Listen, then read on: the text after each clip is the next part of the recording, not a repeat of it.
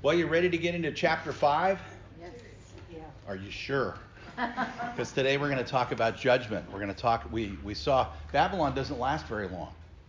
Okay, this iteration of Babylon doesn't last very long. Daniel's there pretty much for the beginning, and uh, he's there to see the end. So we're going to see that today.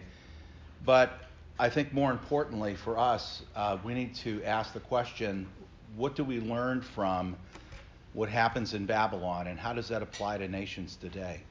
How does that apply to the United States? I couldn't help but think last night as the president gave his State of the Union. What would the Lord say if he gave the State of the Union right now about the United States? What would his commentary be? It might be a little bit different than what we uh, think it would be. So let's pray together. God, we ask as we look at the book of Daniel today, open our hearts and minds uh, to understand the things that you are saying to us. Help us to know what happened then but more importantly, what does it mean to us today? What are you saying to us today? Open our minds, open our hearts in Jesus' name. Amen. Well, this is where uh, we get the uh, saying, the handwriting is on the wall. Another uh, saying that comes out of the book of Daniel. In chapter 5, verse 1, it says King Belshazzar made a great feast for a thousand of his lords and drank wine in front of the thousand. Belshazzar, when he tasted the wine, commanded that the vessels of gold and silver that Nebuchadnezzar his father had taken out of the temple in Jerusalem be brought, and the king and his lords, his wives, and his concubines might drink from them. Then he brought in the golden vessels that had been taken out of the temple, the house of God in Jerusalem, and the kings and his lords, his wives, and his concubines drank from them and they drank wine, and they praised the gods of gold and silver, bronze, iron, wood, and stone. Now, we're not sure that last verse whether that means they were praising the idols that they knew by name, like Bel, or whether they were actually just kind of mocking and praising uh, material things. And we all know idolatry can take the form of a, an actual god or goddess, but it can also be something else that our hands have made, something material that we worship, something that our, our heart is attached to. So let's talk about Belshazzar a little bit. Um, he is the son and co-regent of Nabonidus. Uh, so he he was at home. Actually, his father was out fighting against the Medes and the Persians while this was happening. So his dad was out with the army, with the troops on the eastern border, fighting Media. The um, uh, actually uh, Media was one of the provinces of even by this time of Persia. And uh, so Babylon is conquered first of all by Media and then later uh, by Persia. Cyrus himself, who's the ruler over all Persia, comes and takes over Babylon. But if you can imagine, uh, here he is. Uh, Nabonidus is the seventh and the last king of Babylon in this iteration of Babylon. This is the, the third kingdom of Babylon. So he's Nabonidus is the is the last king. His son is the co-regent. He's at home holding down the fort. And you have to ask the question what's going on in the son's mind? Is he uh, thinking, uh, we've got this in the bag, that we have actually. Thank you. Forgive me. So you have to wonder did he think that the. He, he may have thought that the battle was won and that they were going to celebrate, and he had a confidence that his, his father was going to win the battle and that Babylon would uh, win this war. But actually, what historians tell us, and Xenophon and uh, um, Herodotus, Xenophon was a Persian historian, so of course he's going to give the Persian version. Herodotus was a Greek historian. Both of them say that things were already going poorly for Babylon. So chances are, this is kind of an eat, drink, and be merry for tomorrow we die festival. so we, we can only guess what was really going on there's much debated about Belshazzar. We really don't know a lot about him, but and for years, uh, many people thought, well, Belshazzar is not really a king of Babylon. He doesn't fit in. Uh, but then they realized that he really is the grandson of Nebuchadnezzar. Nabonidus is the son, and he was a co-regent with his father. And that's the word there that says son can be uh, grandson or son. It means progeny, and uh, so that's what's going on. Uh, he was considered a weak and worthless king by a lot of sources, uh, both biblical and ex- extra biblical sources. Holman Bible Dictionary says that he was not thought very highly of at all. And uh, so we ask the questions as you read these verses. What is this? What do you see here about Belshazzar? What do these verses tell us about him? Just real quickly. He was arrogant. Yeah, I think he's pretty arrogant, isn't he? Mm-hmm. What else? King Nebuchadnezzar's uh, obviously his conversion did, uh, did not affect his progeny. Mm-hmm. Interesting, isn't it?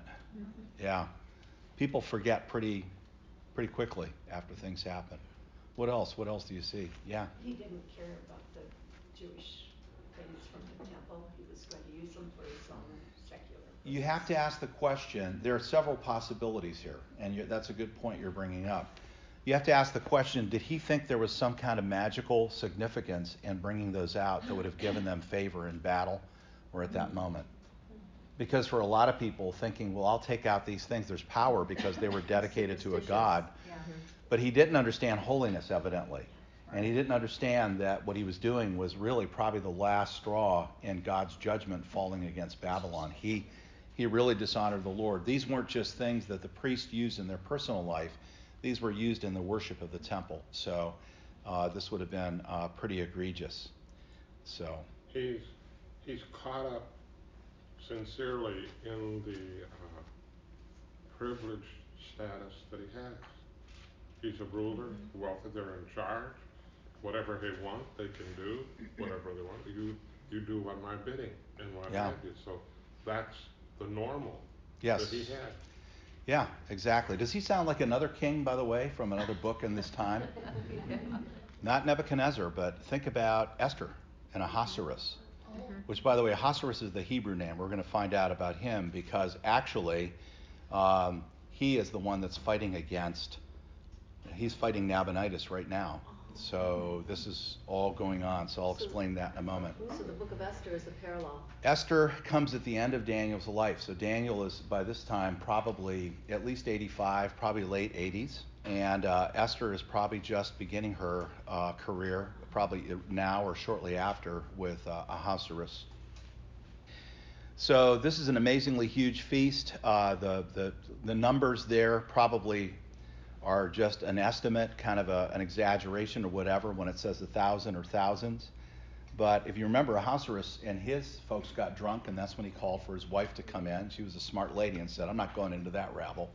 And uh, same thing with Belshazzar here.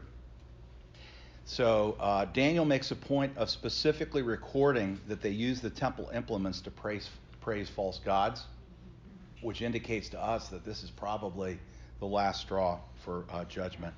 This is this was it.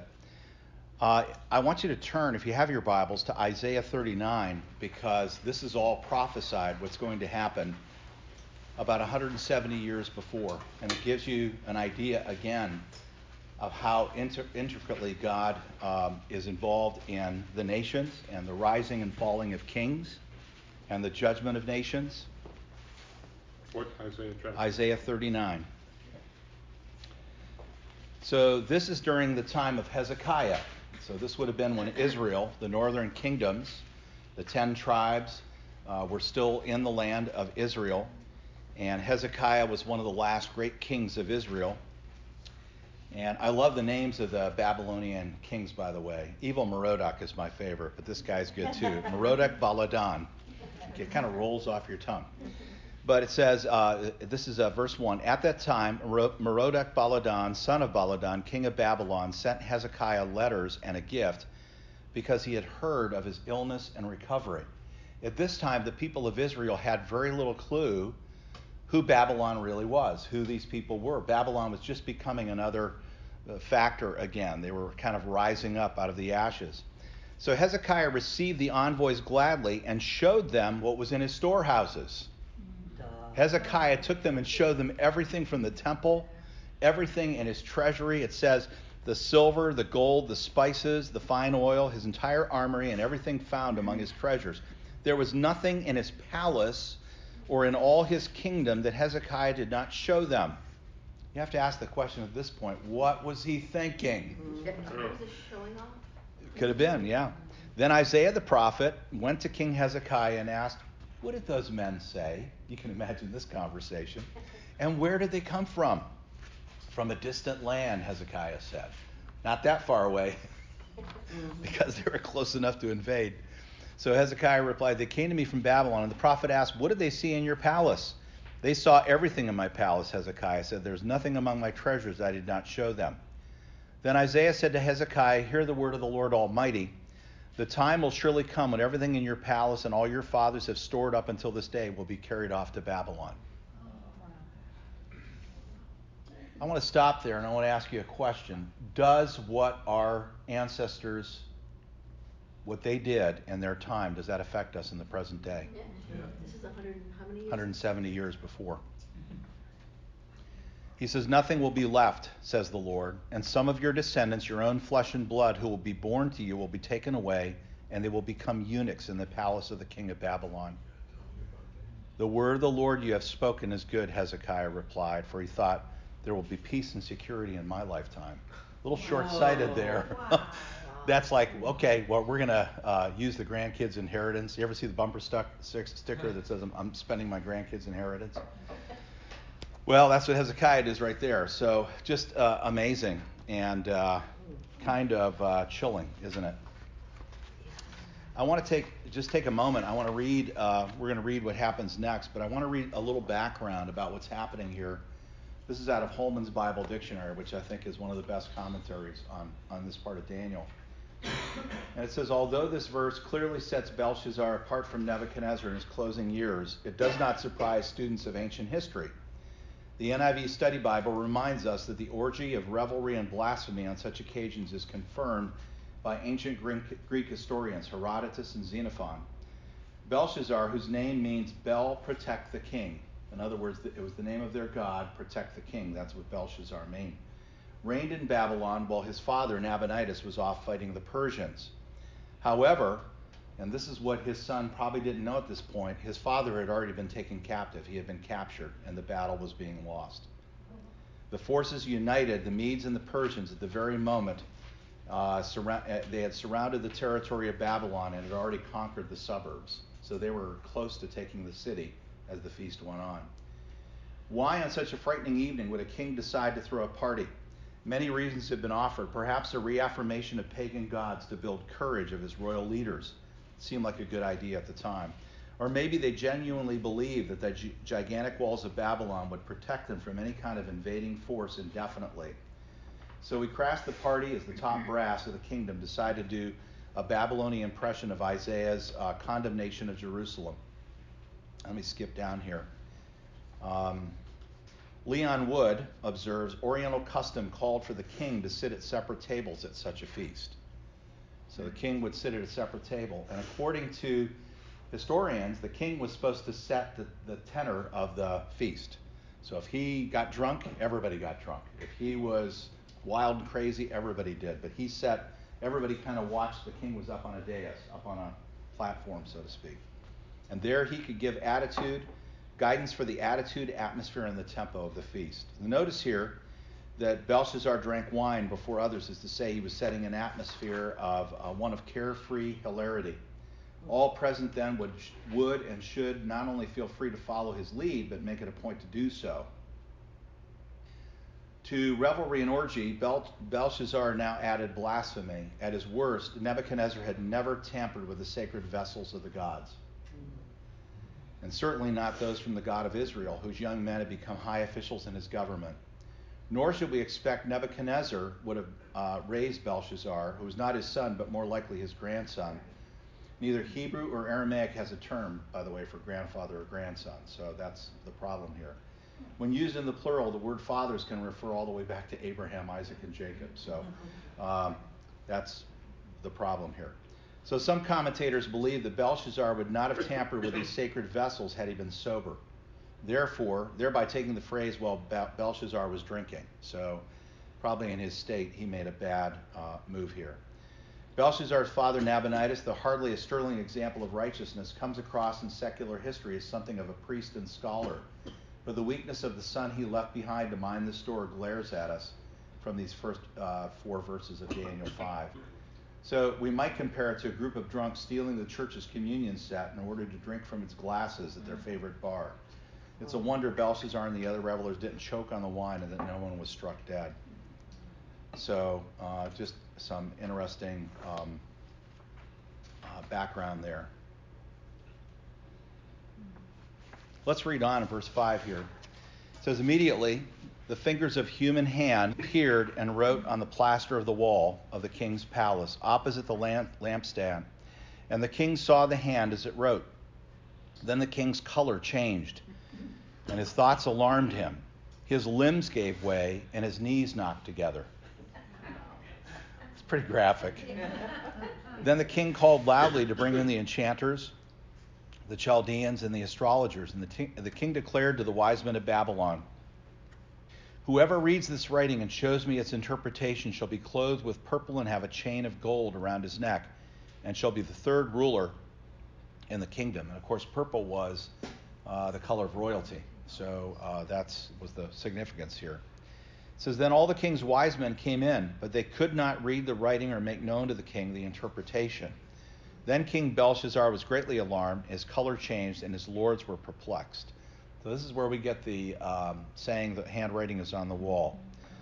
So let me ask a question here, because I think, and this, there's probably not a right, there is a right answer, only God knows. But we can only posit what's happening here. Why do you think God chose this dramatic way to speak to Belshazzar and the people that are there in this feast? What do you think is going on? Any ideas? Yeah. Belshazzar made it public about disgracing the um, temple objects Yes. that were used for praise uh, for God. Mm-hmm.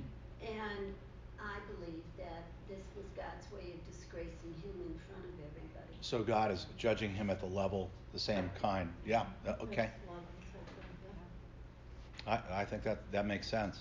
Any other theories? Go ahead. Well, I mean, he's probably pretty plastered right now, so if there's something on the Little wall. louder. Uh, he's wasted, so Yeah. if there's something literally tangible on the Because wall he's that so he can't drunk. get away from. Yeah. So yeah. I mean. To get through to it. Just to make sure we get this on the tape. So you're saying, yeah. So he's so drunk, there has to be something really graphic to get his attention. Yeah. Yeah. It's one way of making sure that the event gets communicated throughout the entire region because everybody would talk because they've never seen anything like it.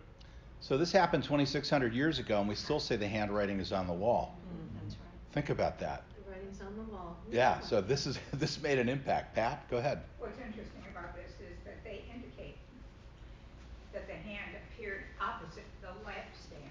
Yeah. Obviously, it was either directly on the wall or however, you know, however, but it's interesting to me that they even chose to say that. Yeah, Daniel's pretty careful about how he uh, records this, isn't he? Yes. Or did it come out of the shadows? You know, I'm just trying to imagine how he saw that. It was pretty dramatic. And how do you write in plaster? So, I mean, did the hand actually leave an indentation in the plaster? That would have made an impression on me too, pun intended. I mean, think about that, okay? So plaster is wet, you can write in it, This wasn't wet. but I mean, Yeah. yeah. So, I've been in earthquakes and it looks like the ground becomes fluid, mm-hmm. but to actually make an impression like that in something that's not moving, and this is probably, if, if I know the construction in Babylon, we're not only talking, talking plaster, but we're talking like a strong Stucco. stucco type thing. So it's written right on there. So this was no, the hand appeared human, meaning it was human in form, but it definitely wasn't a human hand. Right. I Okay. always thought of it as like fire, the hand of fire, just creating that, because it could do it in stone, it could do it in plastic, it could do it. Yeah, interesting. So there, there are some things we won't know until we maybe see the highlight films in heaven. Yes, ma'am.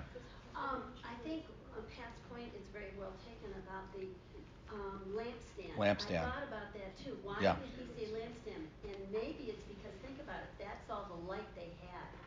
So it had to be opposite so That's that right. they could see it. Very visible. Yeah, that's, that's good. I Bob, one gonna more. It sets the stage once again for Daniel to come in to talk about his God. Yes. Yeah, and what language is this? That nobody could read? It's probably Hebrew. Well, they, they, chances are somebody there could read Hebrew.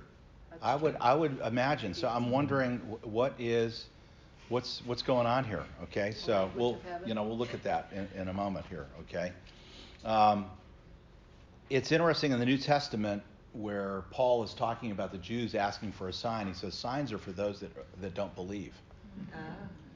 And I thought about that when I read this because sometimes I think God does things to get our attention.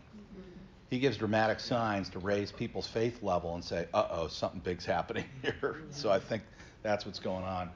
And signs confirm what? God's authority and his voice on earth.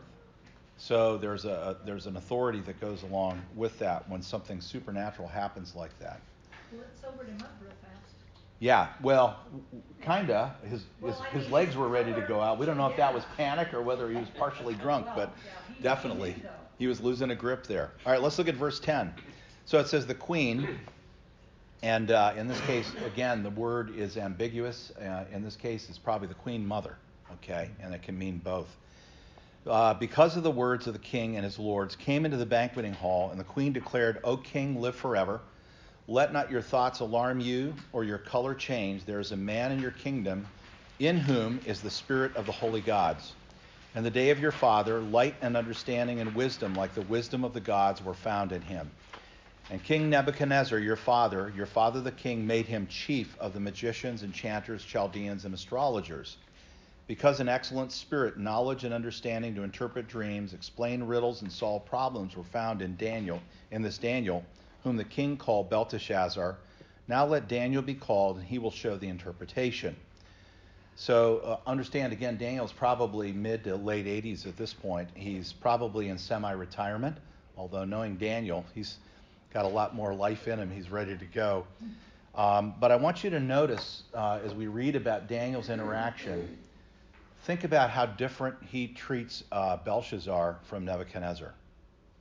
Okay? Daniel is consistent with who he is, but there's a little bit of difference in the way he approaches his grandson. Verse 13 says, Then Daniel was brought in before the king, and the king answered and said to Daniel, You are that Daniel, one of the exiles of Judah, whom the king my father brought from Judah.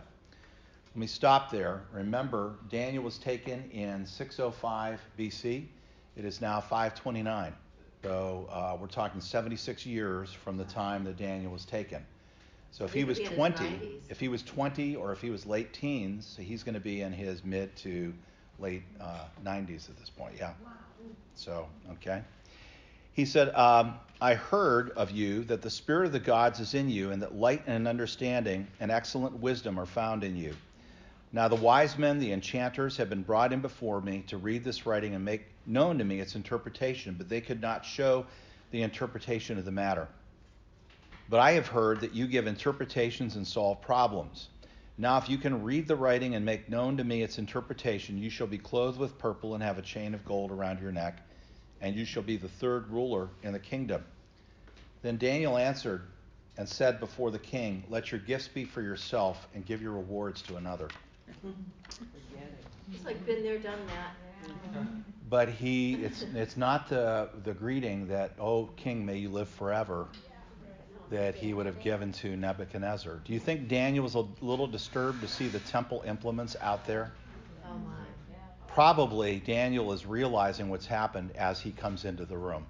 Unless he heard that they did this and, and somebody had spilled the beans, Daniel is realizing what happened, and I think probably the gravity of the moment, he's pretty upset.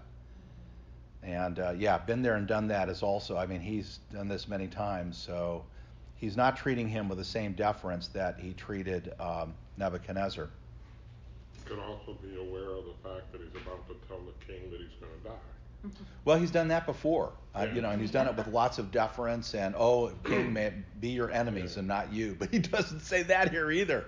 Okay, so yeah, so and and it's interesting. God gives prophets different messages at different times. Sometimes there's a prophecy that's meant to turn a person's heart away. There are other times when a prophet gives an imminent prophetic word that is going to happen uh, right then, and there's no room to get out. It's it's already been established, and that's hence the handwriting is on the wall means it's imminent. It's going to happen. Okay. Verse 18, it says, uh, oh, he says, Nevertheless, I will read the writing to the king and make known to him the interpretation. Verse 18, O king, the Most High God gave Nebuchadnezzar your father kingship, greatness, glory, and majesty. And because of the greatness that he gave him, all peoples, nations, and languages trembled and feared before him. Whom he would, he killed, and whom he would, he kept alive, whom he would, he raised up, and whom he would, he humbled. But when his heart was lifted up and his spirit was hardened, so that he dealt proudly, he was brought down from his kingly throne, and his glory was taken from him. He was driven from among the children of mankind, and his, man, his mind was made like that of a beast. And his dwelling was with the wild donkeys. He was fed grass like an ox, and his body was wet with the dew of heaven, until he knew that the Most High God rules the kingdom of mankind and sets over it whom he will. And you, his son, Belshazzar, have not humbled your heart, though you knew all this, but you have lifted up yourself against the Lord of heaven. And the vessels of his house have been brought in before you and your lords, and your wives and your concubines have drunk wine from them. And you have praised the gods of silver and gold, of bronze, iron, wood, and stone, which you do not see or hear or know, but the God in whose hand is your breath, and whose are all your ways, you have not honored. Then from his presence the hand was sent, and this writing was inscribed. And this is the writing that was inscribed Mene, Mene, Tekel, Parsin. This is the interpretation of the matter. Mene, God has numbered the days of your kingdom and brought it to an end. Tekel, you have been weighed in the balances and have been found wanting. Peres, your kingdom is divided and given to the Medes and the Persians. So, what do you see here? How does, how does Daniel present himself to the king? And how's it different than Daniel presented himself to uh, Nebuchadnezzar? Do you see the difference? He's full of disdain. No, He's very direct. Yeah, he's very direct. And what did, what did you say? Yeah. Full of disdain. Full of disdain, yeah. Daniel's upset. Daniel's upset. And I think um, the Lord is upset. So obviously he's God's representative. So Daniel definitely doesn't show as much uh, deference to Belshazzar as he had to Nebuchadnezzar. Nebuchadnezzar has no history or understanding, had no history or understanding of Yahweh. Remember when Daniel came, God is revealed to uh, Nebuchadnezzar. So I think God gives Nebuchadnezzar some latitude because he didn't know him. But the, the, the grandson, the sons, the people of Babylon saw all these things happen in their lifetime and the lifetime before. So the bar is raised when it comes to judgment. The Lord is saying, You should know better. I, the Lord has revealed his hand to these people. The same thing happens in Egypt as the judgment against Pharaoh escalates. In the beginning, God is compassionate, it's not as severe, but as time goes on, things get more severe. Take note of this because this is a pattern in the way that God deals with people and nations. God will bring judgment into your life with the intent of turning, getting your attention and turning your heart toward Him. C.S. Lewis says that pain is God's megaphone. Sometimes when hard things happen in our life, it's God getting our attention. It's not God wanting to destroy us. But there comes a point where we get, we grieve the Lord when we purposely know the right way and we grieve God and go against Him. His judgment becomes more severe until there comes a point in time where judgment is determined and it happens. Uh, I'm not talking about being permanently lost, but I am saying that his judgment will fall. Yes, ma'am. I find this particularly chilling being in ministry for decades and seeing people hear the word of God over and over and over again in our own congregation here and seeing that they don't change Yeah. and they don't turn from their ways. And this lack of fear of the Lord is, is quite chilling. Yeah. I have, I have to tell you, several times in my ministry, the Lord, I- I've cried out to the Lord and I said, Lord, I see people, so many people not listening to you. And I know it's not just me. I was listening to uh, Alistair Begg on his radio show a couple years ago. And uh, in his charming uh, Scottish accent, he said, I can't believe that some of you sit here day after day, night after night, and you hear the word, and you're still not obeying. You are so stubborn. He just right out said it. And, and it's true. I remember we had a prophecy many years ago, and it was Mike uh, Pavlantos read it, and it was uh, the words of Ezekiel that God gave to Ezekiel. The Lord said to Ezekiel, The people are going to listen to you like a fine sounding voice. They're going to say, Isn't he a good speaker? Mm-hmm. That's why it's chilling for me as a pastor when somebody comes up and says, Man, you really did a great job today. That doesn't mean they heard what the Lord said. Right. And I, I, everybody needs encouragement, so I'm encouraged by that. But I'm much more encouraged when somebody says, "I am so convicted," or "That really was what I needed. God did something in me with what you shared today." Those are two two different things here. Okay.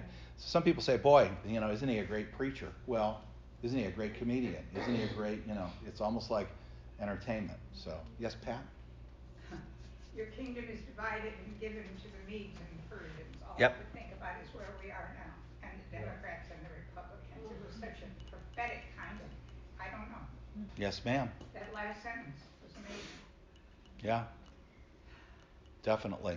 because we are divided. We are divided, yes. Divided. Yes. Okay, one more comment. Ruth? Yes. Um, historically, Mm-hmm. uh, when he's conquered, he's, he's killed, he's conquered by a foreign nation, but Yeah. they still kept Daniel on as the chief of all the, Yes. because often then they bring in their own or That's a good question. What happens is that the um, Chaldeans, the Magi, they serve a number of different administrations, and they end up lasting thousands of years.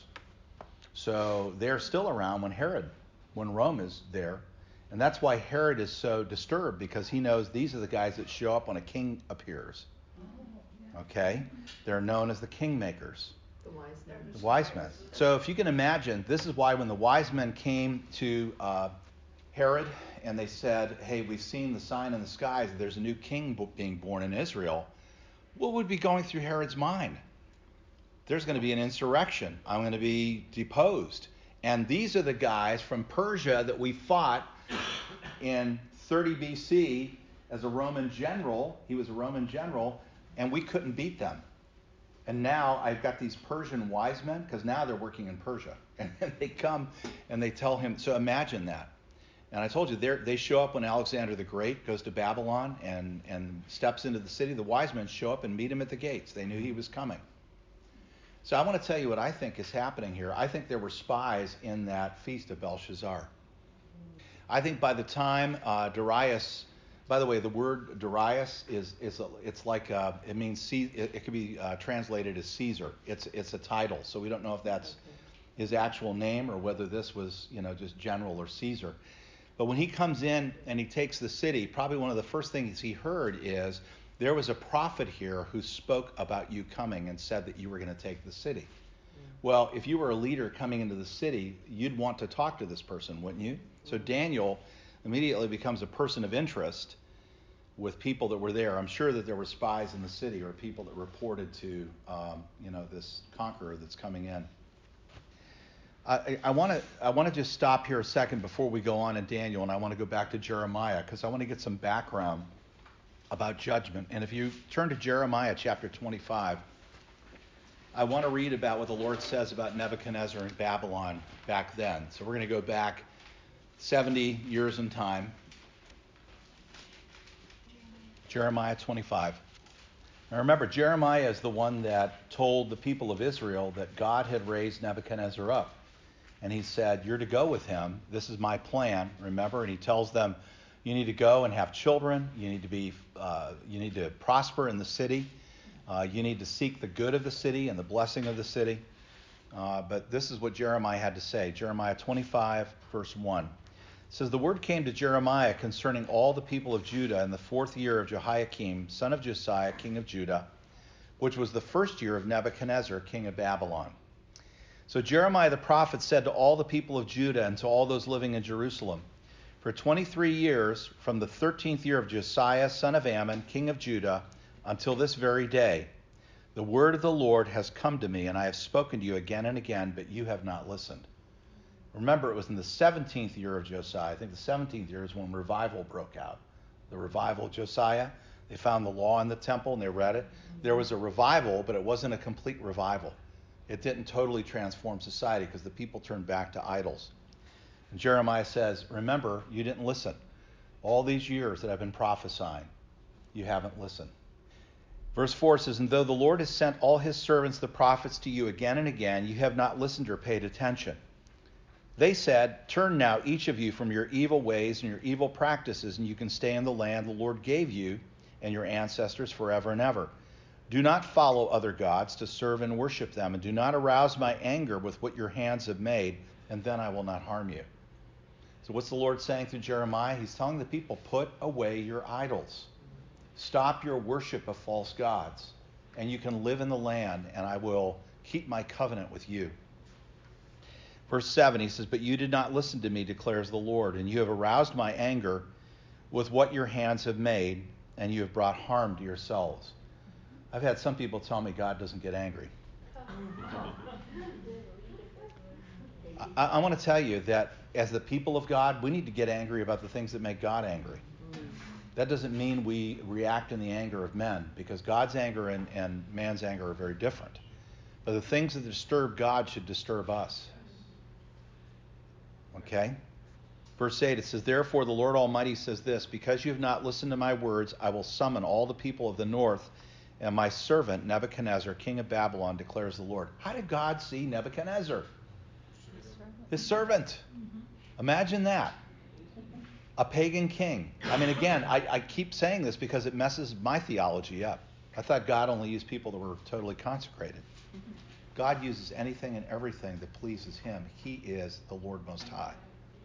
And he says, And I will bring them against this land, its inhabitants, and against all the surrounding nations, and I will completely destroy them and make them an object of horror and scorn and everlasting ruin. I will banish uh, from them the sounds of joy and gladness, the voices of bride and bridegroom, the sounds of the millstones and the light of the lamp. This whole country will be a desolate wasteland, and these nations will serve the king of Babylon 70 years. So, this prophecy is pointing to the very time and moment that Daniel steps into that banquet hall. It's 70 years later from the time of this prophecy. Who's in control? Isn't this amazing? I mean, this is, you, you, the pieces are all there in the Old Testament. Sometimes we don't put them all together. But this, this kind of puts this together. I thought this would be good to just take a look at this. Look what he says in verse 12. But when the 70 years are fulfilled, I will punish the king of Babylon and this nation and the land of the Babylonians for their guilt, declares the Lord, and will make it desolate forever. And I will bring on that land all the things I have spoken against it, all that are written in this book and prophesied by Jeremiah against all the nations. Stop there, and I want to say something. Israel had a chance and had a choice. The choice was stop worshiping idols, honor me, and I will bless you forever, and you will prosper in the land. Babylon had a choice. God gave Nebuchadnezzar the choice to say, This God is the Lord Most High. We are going to put away all other gods, and we will serve him and serve him only. And guess what? I think Babylon would have lasted a lot longer. What happened in Nineveh, which is one of the other cities that Nimrod planted? When Jonah went to them, it was one of the most amazing revivals of all time. It says the, the king put on sackcloth and he repented. And it gave them another, I think it was 120 or 140 years until Nahum comes with another prophecy and says, okay, you guys are in trouble again. Mm-hmm. You're falling into the same pattern of wickedness and idolatry. But because they repented, God blessed them and stayed his hand of judgment. So we need to understand that God will, he's very compassionate, he's very kind, he's long suffering. He gave the Amorites 700 years to repent before he gave the land of Canaan to Israel. Think about that. And he told the people, he told Abraham, he says, until the time of the Amorites' rebellion against me is fulfilled, he said, I won't bring you back to the land. So God has times, seasons, and boundaries set for every nation. Yes, ma'am. Were the nations uh, that Israel was going to take, were they aware of God? Yes. So if you go back in time, uh, they were all, um, at one point, they come from Noah and Noah's sons. And even Egypt was founded by, you know, only several generation, generations from Noah. And that's why uh, some of the ancient historians in, in the time of ancient Greece and Persia, um, they, it's interesting, they, they call the Pyramid of Giza, which is different than any of the other pyramids, by the way. Its engineering is exquisite and perfect.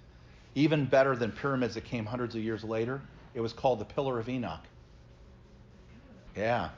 We don't know what that means, but uh, Herodotus went and interviewed the priest in Egypt and he interviewed, he traveled to all these countries. He was the first methodical scientific historian, and he actually went and traveled these ancient pathways to study the ancient peoples, and he came back with a story of what he heard from the priests.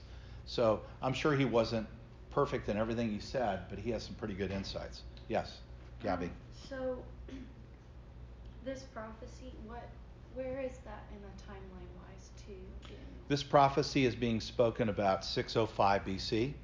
So 70 years later, um, we're seeing this take place. This is almost 70 years.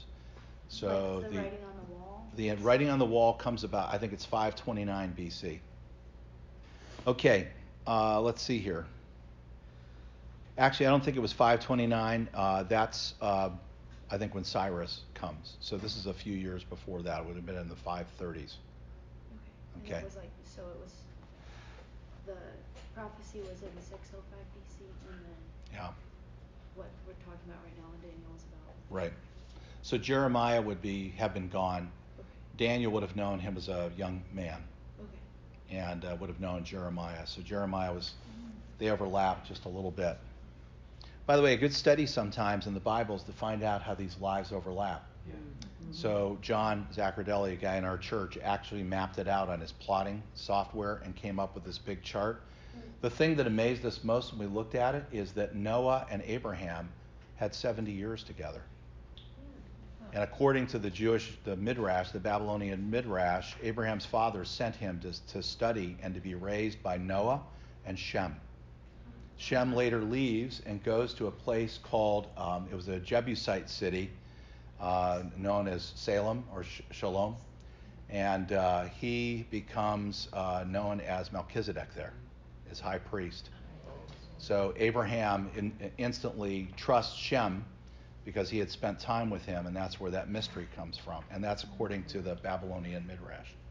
What I'm, what I'm trying to say here is that so we have we have some lives that are overlapping here. We have Jeremiah, Daniel, Ezekiel. Ezekiel's a little bit younger than Daniel. We have Esther coming along. And I don't I don't think Ezekiel lives as long as Daniel because his writing seems to end at a certain point.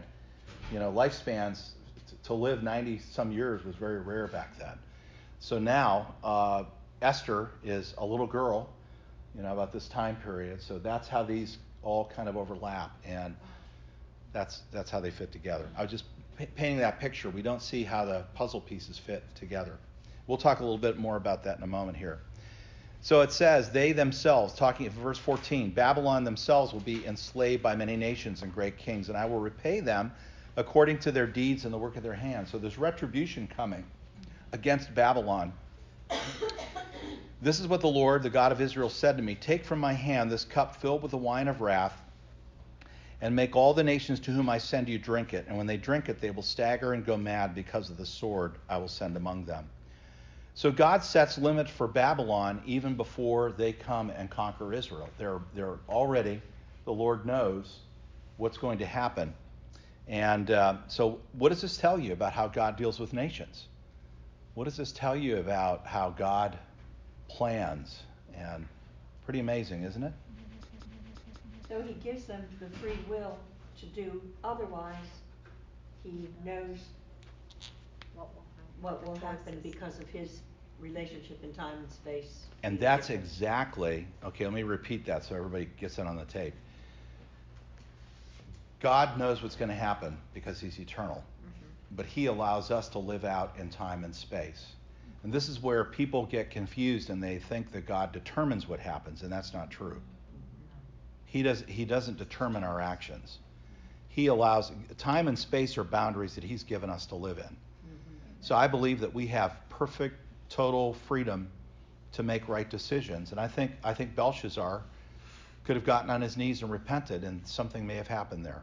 I think Nebuchadnezzar could have changed the destiny of his nation. I think Pharaoh uh, could have repented, and the Passover wouldn't have needed to happen. It didn't have to go that far. He could have said, I believe in your God. I'm going to release you to go. You've been great people here in this land, and we're going to send you out with blessing. And I think Egypt would have lasted many more years.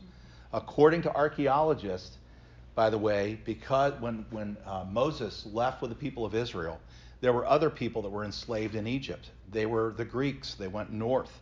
and uh, they went to the Isle of Crete, so they lost all their slaves. There was an economic collapse that lasted three to four hundred years in Egypt after that. You can imagine after all those plagues and uh, after the firstborn dying, I mean, it put the nation in. So the archaeologists kind of make this comment: we don't know why it happened. It could have it could have been uh, some kind of cataclysmic uh, weather event. Yes, it could have been a bunch of weather events. It could have been all sorts of things happening. So um, you know, and, I, I, respect science when they're honest. Uh, they can't tell us what happened, but it's interesting how they confirm things that do happen. They don't have an answer, but they go, wow, something happened to Egypt that humbled them as a nation, and they never rise again.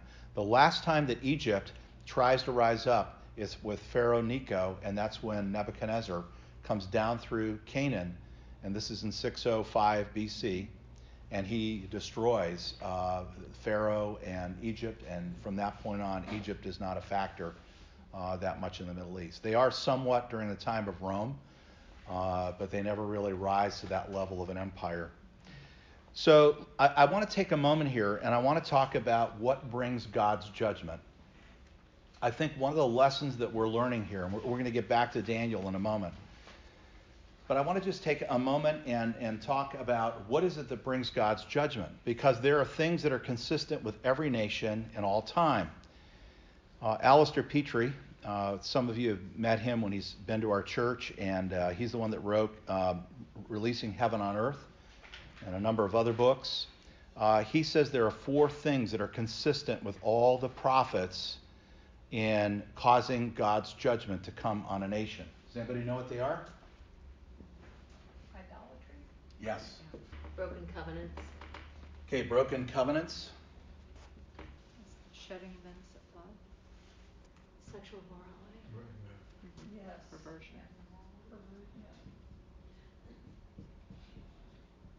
These four things are what bring judgment on uh, any people. Nations are judged and people are judged at the level that they are aware of God's truth. People that don't have the knowledge of God are not held at a higher account, but the more revelation of God a country has, the higher the standard of judgment against that nation. The writing's on the wall. The writing's on the wall. The four idolatry, broken covenants, bloodshed, and sexual immorality if you read through the prophets in the Old Testament, it's pretty consistent. These are the things. I would add one more. The fifth one uh, that Alistair doesn't have in his book, but I know he agrees with this, is how other nations have treated Israel. Okay, so I'm going to add fifth one. And we see that in the Jeremiah passage I just read. The Lord says, so uh, he just mentioned in there, he chose Nebuchadnezzar to punish Israel but if you read the other the prophets, and Ezekiel talks about this, uh, he says, "The Lord chose you to humble Israel, but you imagine their total destruction, and because of that, my punishment is coming against you." One of the most amazing things that's happening in our in our world right now is uh, there, there was just a proposal for a peace treaty in Israel. Okay, and I was reading in the news last night that Arabs living in Israel are rejecting this treaty. Do you know why? They said, We want to live in Israel. We don't want a Palestinian state. oh, wow. because they have their own Arab party that meets in the Knesset. So now you've got the Palestinians that love living in Israel, and then you have Palestinians that feel like they were, you know, uh, out of Israel and whatever. But um, one of the things that is part of this new proposal for a Palestinian state is the Palestinians need to recognize that Israel is a nation right. and that they have a right to exist. Because throughout all of history, and this even goes back to the Oslo Accords, when in the negotiations, over 90 to 93 percent of what the Palestinians wanted was offered to them, and Yasser Arafat said no. Because at the end of the day, what he was he refused to exi- uh, admit is that they wanted to annihilate Israel. He said, We will not recognize Israel as a nation and we will not recognize their right to be And that's, that's been the problem. And any nation that imagines the annihilation of Israel doesn't have any future. By the way, wouldn't you love to uh, negotiate with somebody that said, well, I don't really uh, admit that you have a right to exist, and if we get a chance here in this negotiations, I'm going to kill you. well, things are not going to go very well in that discussion. Yeah, Ruth? Don't they also want to? Yeah, they, well, no, they want all of Jerusalem. No, I mean, in this treaty? Oh, yeah, well, no. Mm-hmm. No, 'Cause that's not really. had heard on the news. Yeah, and I don't want to get off on this treaty because I haven't had time to really analyze it. I'm reading what other people have said. But my point is, is that this is one of the standards of judgment throughout the Bible. And I believe it's still valid today. Mm-hmm. Yes. Mm-hmm. Anybody that wants to divide or destroy the people of Israel is going to come to an end. It's important to know this because as we move from Daniel into the book of Revelation, and whenever we get to that, uh, we're going to find out that all the nations will be gathered against Jerusalem. You can read about it in Zechariah. You can read about it in Ezekiel. Eze- Ezekiel 38. You can read about it in, what is it, Psalm 82. Is it Psalm 82 that talks about the, uh, the nations that try to annihilate Israel? You can read about it in Revelation. So uh, we need to be careful with that. But I want to ask you a question. Where do you think where do you think the United States stands in regard to these four things? There's only one that they've done, that, for God. What's that? Which is the, how they treat Israel, because Jerusalem was finally na- named the capital of Israel. So you're saying that's a plus. That's a plus, it's the only plus, because there's idolatry, there's broken covenants, fifty million babies killed, sexual moral, mor- immorality to the point the kids aren't told who they are, whether they're female or male. Yeah. I mean, it's ridiculous. I was reading on, uh, Facebook, uh, they're saying that child, um, trafficking is huge in Georgia and the Carolinas. Yep. And it's, and it's, it's. It's huge in Ohio. it's- It, yes, it is. it is, Unfortunately. yeah, But taking, taking little people. That's right. Um, if you if you look at these uh, five things, I would say yes, we've done some good things toward Israel, but I think the United States is in trouble. Oh, yeah. And we talk about the State of the Union, yes, there's a lot of prosperity right now uh, in our country, but I think spiritually we're in trouble and we're being balanced on a beam. Half the nation wants to go this way, half the nation wants to go this way. And by the way, it's not Democrat Republican. It's people that want to honor God and people that don't want to honor God. So last week, a group of Democratic um, leaders went to some of the key uh, members that are running for president and they said, We are pro life Democrats. Is there room for us in the party? And uh, Pete Buttigieg essentially said, No, there's not. Yeah, and I don't want to get off on, on tangents here, but I want, us, I want us to think about this. This is how God evaluates. Can I read something to you? Yes. So I I went to the prayer, fasting and prayer gathering. We call the solemn assembly uh, up at the uh, campground up on Lake Erie last week with 25 leaders from Cleveland area. And um, I had a really encouraging word to share with them out of Colossians chapter 3. And as I left our house that day, um, Janice and I had been talking, and I, I was just so. I thought it, it is so awesome. We've been we're going to be married what 42 years. We were married forever. Yeah, forever. We were 20 when we got married. yep, we were kids Yep. when that nurse took our gave us the blood test so that we get our marriage uh, uh, certificate license. Uh, she said, "You two are going to grow up together," and we got mad. we got mad and stormed away. It was, she was right.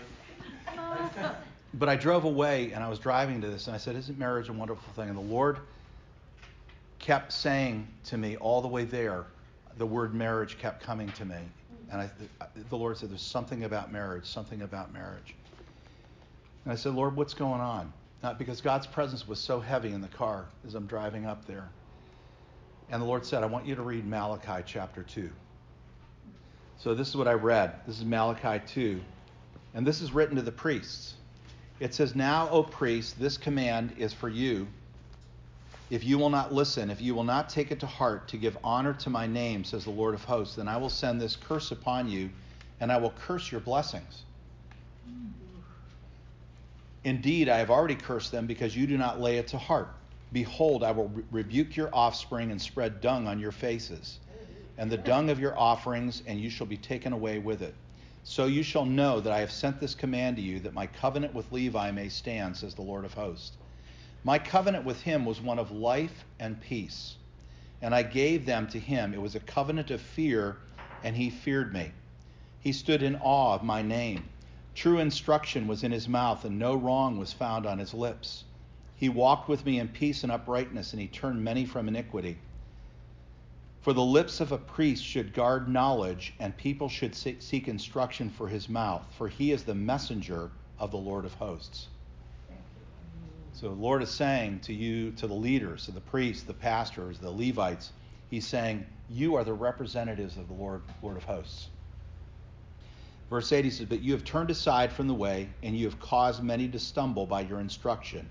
You have corrupted the covenant of Levi, says the Lord of hosts. And so I make you despised and abased before all, my, all the people, inasmuch as you do not keep my ways and show partiality in your instruction. Have we not all one Father? Has not one God created us? Why then are we faithless to one another, profaning the covenant of the fathers? Judah has been faithless, and an abomination has been committed in Israel and in Jerusalem. For Judah has profaned the sanctuary of the Lord, which he loves, and has married the daughter of a foreign god. And this is talking about, I believe this is talking about Asherah, uh, the, the worship of the Queen of Heaven being brought into the temple to defile the temple of God. And uh, it says, May the Lord cut off from the tents of Jacob any descendant of the man who does this. And I don't know if you're aware, but they, uh, the people of Israel actually brought these pagan implements into the temple. And the second thing you do, you cover the Lord's altar with tears, with weeping, and with groaning, because he no longer regards your offerings or accepts it with favor from your hand. But you say, Why does he not accept me? Because the Lord was witness between you and the wife of your youth, to whom you have been faithless, though she is your companion and your wife by covenant. Did he not make them one with a portion of the Spirit in their union? And what was the one God seeking? Godly offspring. So guard yourselves in your spirit. Let no one be faithless to the wife of your youth. For the man who does not love his wife but divorces her, says the Lord, the God of Israel, covers his garment with violence, says the Lord of hosts. So guard yourselves in spirit and do not be faithless. And he goes on. And he goes on from there to talk about how they have not given him the tithe, they've robbed God. And we usually focus on that one but we don't focus on the one about marriage and godly offspring. Yeah. And I said, Lord, what are you saying to me here? And the Lord is saying, You're going to be praying about the city of Cleveland. He said, You need to tell the people that until they repent of the way that they have broken the covenant of marriage. And I've had I've had people that are gay tell me they said there is so much hypocrisy in the church because you winked at adultery and you let all this divorce happen in the church, and now you want to punish people for being uh, homosexuals. It's all sin. Okay? But it's interesting. And he says, This is, and I said, Lord, so what are you saying to me? He said, It's in the church. The leaders of the church have not honored their marriage covenant, and they have defiled my church. And then the Lord said this to me until there is a repentance among the leaders in the city over the way that they have treated their husbands, their wives, their spouses, he said, I will not move in this city. The second thing he said is notice what I said about godly offspring. He said, There are pastors in this city that have told people it's okay to get an abortion. And the blood of the children is crying out to me from the ground. And I looked, and this, the Cleveland has it, it's terrible. The rate of abortion is terrible. So I wanted to bring this really happy message to these guys, the, the prayer thing. And it's interesting because when I said it, the whole room went quiet. Because sometimes we're ready to say hallelujah real fast, and then you get a message like that, and you say, Oh God. I have to tell you, I feel like we're in, and I'm going to get prophetic here, so I'm going to step into the prophecy zone. I believe that judgment is determined against the United States. I believe that God w- was going to bring judgment years ago, but because of the response of the church, He has given us time. But if we don't take the opportunity of the season that we are in, that we are going to face judgment again, that there's a shaking coming. And I felt at the beginning of this year that God started the prophetic time clock again. And that's why, if you get online, all these people are talking about Daniel and Revelation. It may be the year 2020 has triggered that, just like uh, the year 2000 triggered a lot of talking about the coming of the Lord. But I believe it's more than that. I believe that uh, God has restarted the time clock and that there is shaking that is coming. And I believe the Lord wants us as His people to respond to Him. Even if the people around us don't respond, we need to respond. Ezekiel says, and I'll get to comments in a moment or questions. Ezekiel, in his book, says before the judgment falls on Jerusalem back in the time of the kings that when Nebuchadnezzar came, the Lord says to Ezekiel, Take note of everybody in the city that mourns over the sin that's happening and put a mark on their forehead. And he tells them, he says, even though all this judgment is coming to the people around them, tell the righteous it will go well with them. Mm-hmm. We need to know, even if everybody around us gives way to these things, we need to stand for the Lord and not give in. Yes. And that's what God is saying to us in this season. So, how important were broken covenants? Look at what I just read in Malachi. Why was God judging Israel? There were, there were three things. They, they dishonored his word, they broke the covenant of marriage, and they robbed him the tithes and offerings. They did not give him the first fruits of their blessings and increase. But broken covenants is a huge thing. I have some people telling me America's in a golden age. God said President Trump is his agent, and everything is going well and everything is going fine. Now, I've got to tell you, I like a lot of what President Trump is doing. And I'll tell you right now, last night when he made the statement, he said, We need to stop aborting children. Yes.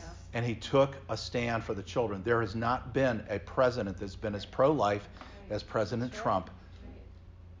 I mean, I can't remember anybody that took a stand like he did last night.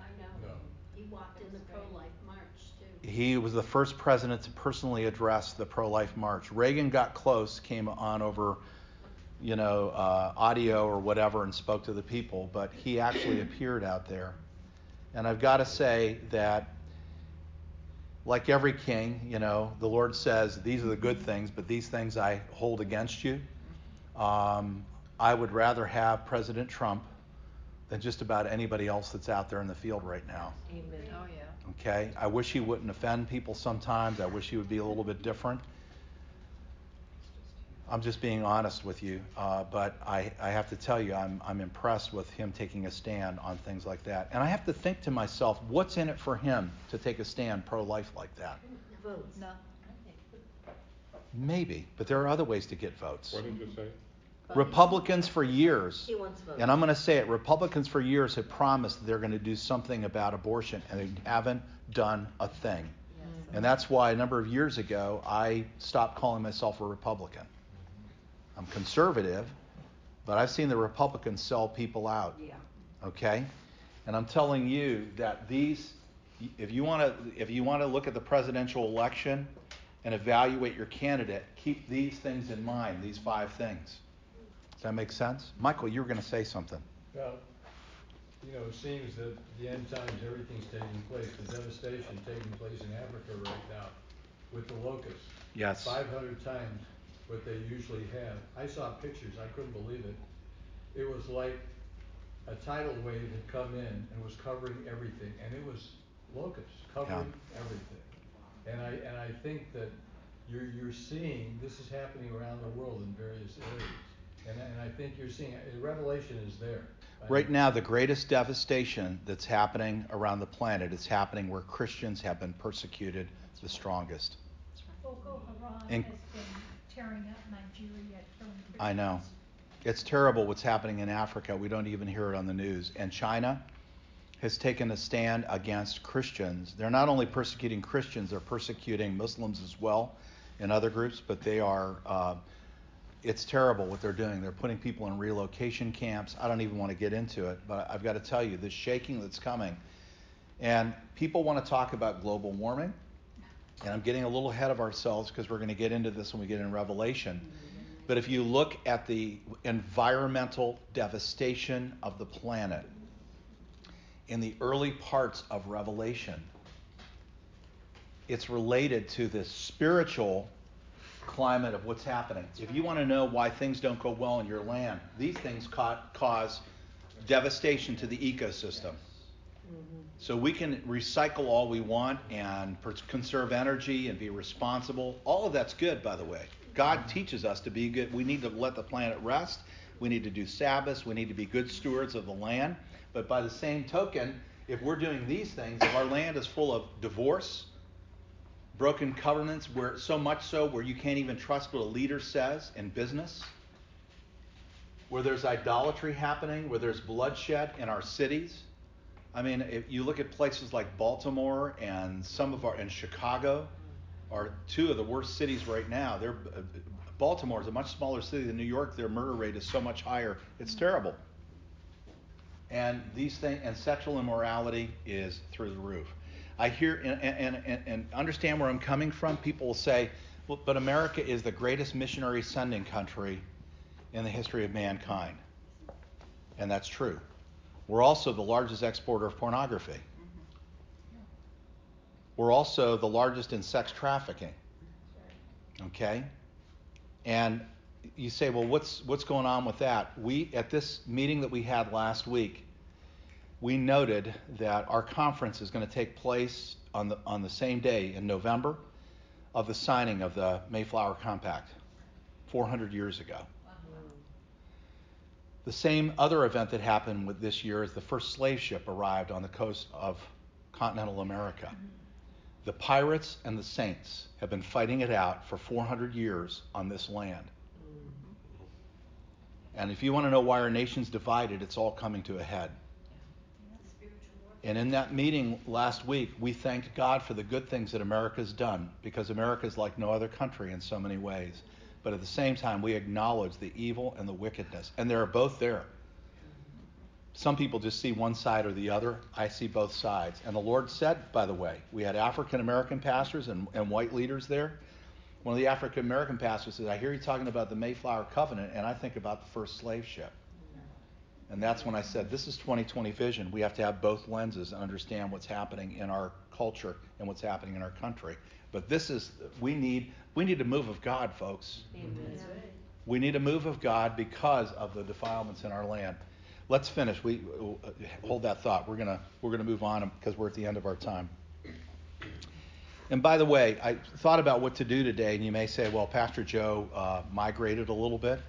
I think this chapter is all about understanding judgment. So that's why I went into Jeremiah and some of the other. We need to under, this is how it applies to us today.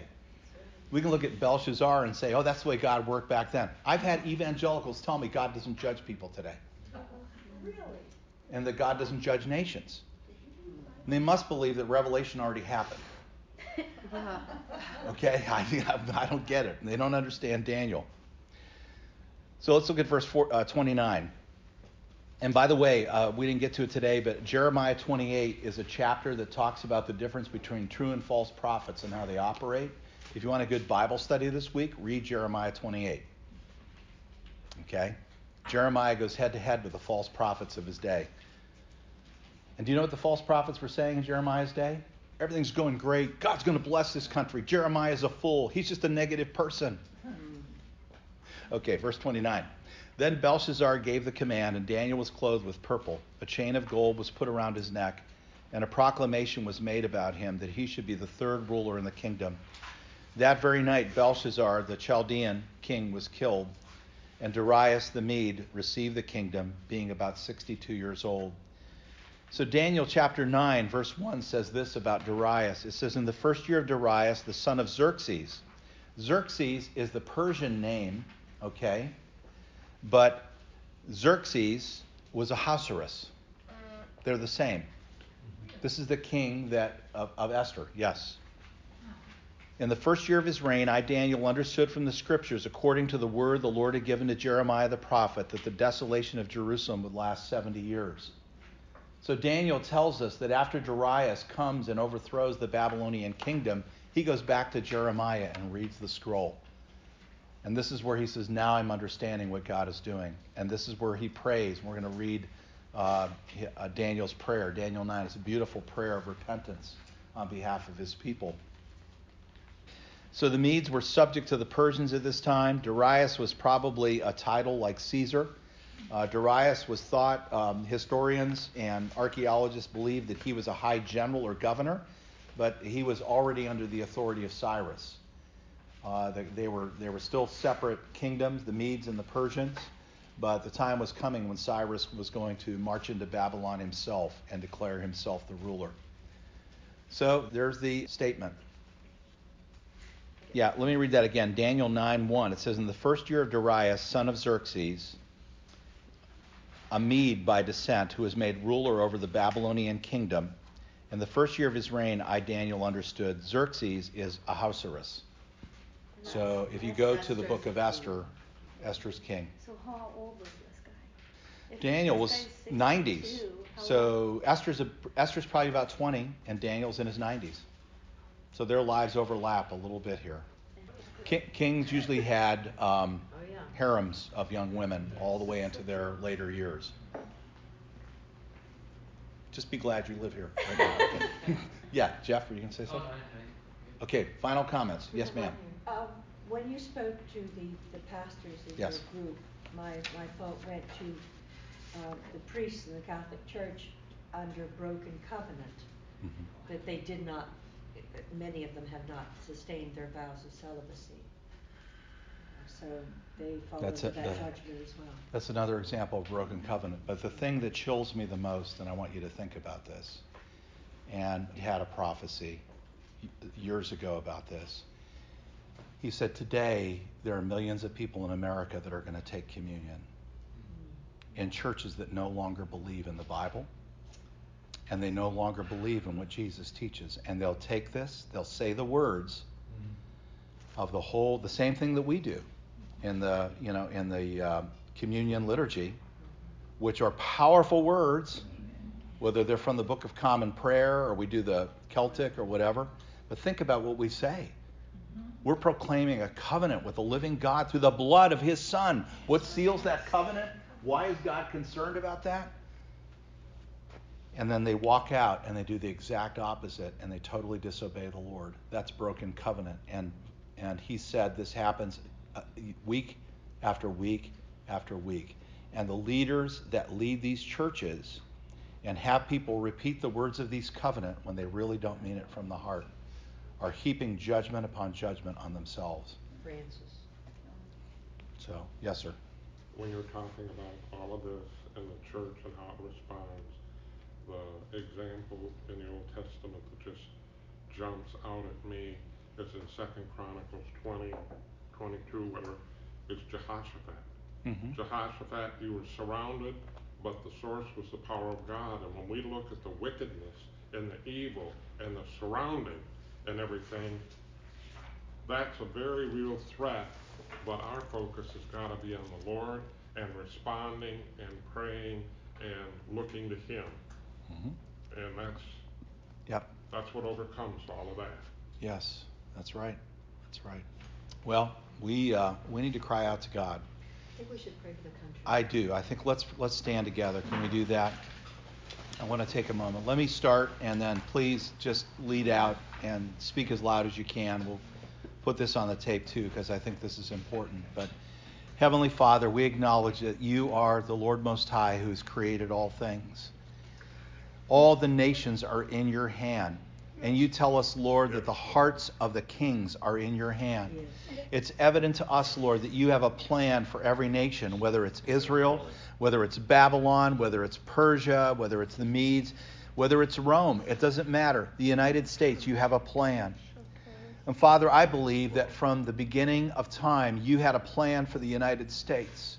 There was a, a glorious, godly plan, a place where all the people of the nations could come and flee and find religious freedom and find uh, the, the freedom to be and serve you. And yet, at the same time, there were people that came with an evil imagination about enslaving other people. And I even think about Georgia. Georgia started as a colony that did not allow slavery. And after years of fighting, after I think 70 or 80 years, they changed and they opened the door to slavery. Mm-hmm. God, there were people from the beginning of time that tried to walk in righteousness, but there were also people with wicked hearts and evil intent. Yes. Lord, I just pray in this hour that there would be a move of your Holy Spirit in our land. We pray, God, that you would have mercy on us, Father, for the, all the lives of children that have been aborted, that their blood cries out from the ground, God. We, Lord, we ask forgiveness for the uh, broken covenants, the divorce that's in our land, the way that marriage has been dishonored, and, and it's no longer a covenant of love between you and a, a man and a woman, but it's any sexual constellation that people want it to be. Father, we have defiled our land. And Lord, we ask for there to be a move of your Spirit, a conviction of sin. We ask, Father, that you would raise up a holy remnant. Let the remnant be as large as possible. I pray that there would be a move of your Spirit, Lord, among all the generations that are alive on the planet. I pray especially for millennials, Lord. Some of them have never heard these things, these principles about your truth. And I pray, God, that these young people especially would hear the word and that they would respond to the word. I pray that you would give courage to your children, that we would stand with boldness, not fearing what people think about us but that we would stand up. And this is the message of the book of Daniel, Lord. These young men stood for you, even though their lives were possibly going to be forfeit. Yes. Give us the courage to stand in these days, Lord, and not to give in to the sin around us. Yes. We thank you, Lord. We know we have some good leaders in this land. We also have some very ungodly leaders in this land. I pray that you would raise up people like Daniel, yes. like Esther, like Shadrach, Meshach, Abednego. Raise up people, Lord, in this generation that will stand for you and will not compromise. Yes people yes. who will speak truth to power, truth to the kings, yes. so to speak. Yes. And Lord, I pray that you would awaken your church in this hour. Wake the church up, God. Wake the church up. Yes. Even people in these historic churches that hear the words and sing the hymns and have the old traditions, Lord, I pray that you'd wake many of them up and bring them out of the compromised church. And that you would raise up, Lord, your true church in this hour and make your church mighty and strong. Yes. Lord, we just ask for a harvest. Yes. Philippians 2:14, do everything without complaining or arguing, so that you may become blameless and pure, children of God without fault in a crooked and depraved generation, in which you shine like stars in the universe. Lord, this was written to believers that were living um, during the Roman Empire which we know is a really depraved society, and so much of what we are experiencing morally, historians have looked back to that time yes. as well. And Lord, so we know we're not alone. We know we're not the first generation to cry out to you living in a depraved society. Mm-hmm. But Lord, here we are today, Lord, and we are crying out to you. Yes. And I want to pray, Lord, that you would raise up this next generation yes. as they take over the church, Lord uh, the young people. They would Lord, fear that you, they God. would have a literal you, hunger God. and appetite oh, for help holiness. Them, Lord. Help that them, they would God. crave yes, holiness. God. Yes, yes, Lord. Lord, that they would crave uh, the throwing off of the old. Yes. In fact, Lord, that make them rebels. That they would become a people that would revolt yes, against societal norms That's of right. depravity. God, raise them up in holiness, Lord, that is loving that is not condemning, but that is yes. all about health. Like, yes. you know what? This isn't right. This is making us sick and depraved. Let's throw this off yes. and become healthy and holy people, Lord. Bless them and bless us, Lord, as we help mother and father them up, Lord. But bless them, I pray. And not in just in this country, Lord, but around the around world. Around the world, that's right. Make God. them a mighty army for you, Lord. We pray in Jesus' name. Lord, just let these words resound in our heart. We thank you, Lord, of the testimony of Daniel and other people that stood for you in these stories. Your word tells us in 1 Corinthians that you gave us these examples to teach us how to live in the new covenant. So, Lord, let these words resound in our heart and change us. We thank you, Father, for your word. In Jesus' name, amen.